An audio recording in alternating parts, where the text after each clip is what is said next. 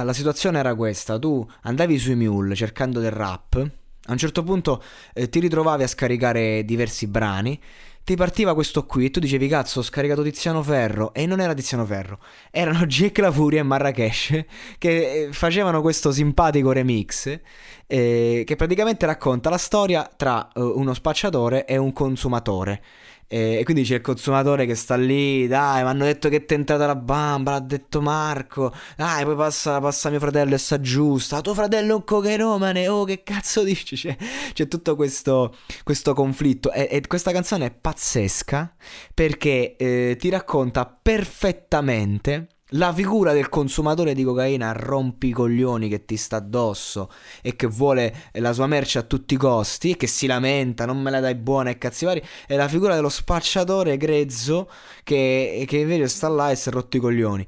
E, e, e te, insomma, c'è questo diverbio, scontro, per una volta dalla buona ti porto clienti, porti i pezzenti da barone e ti lamenti. E, e ovviamente tutto quanto con le note di Tiziano Ferro in sottofondo. e Ehm, geniale, raga, geniale. Sta canzone era veramente geniale. Quando te la trovavi che te la scaricavi e la sentivi, dicevi: No, il top. Una è troppo poca, due sono tante. Quante buste devo darti per 50 euro? Le voglio piene forse tu mi hai preso per un fesso. No. È, è, spettacolare questo brano, impossibile non parlarne, impossibile non citarlo.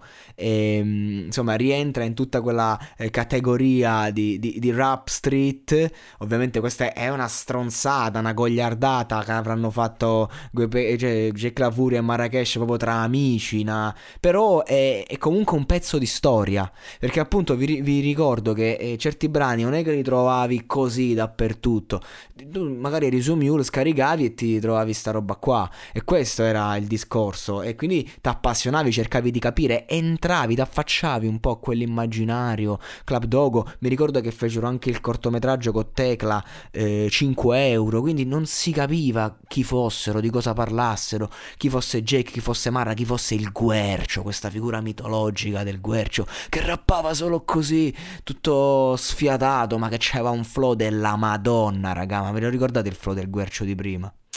Cioè, lasciamo sta.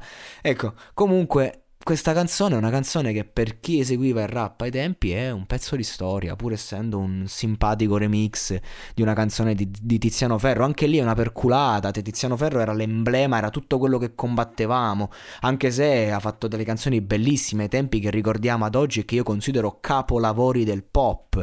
Oggi è uscito tra l'altro il, recentemente il, il, documentario, un piagnone, sta un'ora e mezza a piangere, Tizianone nazionale. Va bene anche così. Tra l'altro alcolista, vissuto c'è un delirio, racconta. Però ecco, a parte questo discorso, era un attacco proprio, cioè io ti riprendo la canzonetta che ti passa MTV, che non passa il rap, ma passa sta merda, e te la rifaccio come andrebbe fatta. Non solo te la prendo per culo, ma, ma te la proprio spompo, capito? E questa la... Cioè no, raga, è, era veramente una rivolta sociale e culturale attraverso canzoni come questa qui vi invito ad andare ad ascoltare su YouTube se non l'avete fatto, ma se l'avete fatto, insomma, se la state cercando su Spotify, l'avete trovata, la, insomma, la conoscete bene. E niente, allora andatevela a cercare dal posto giusto e cantatevela anche per me.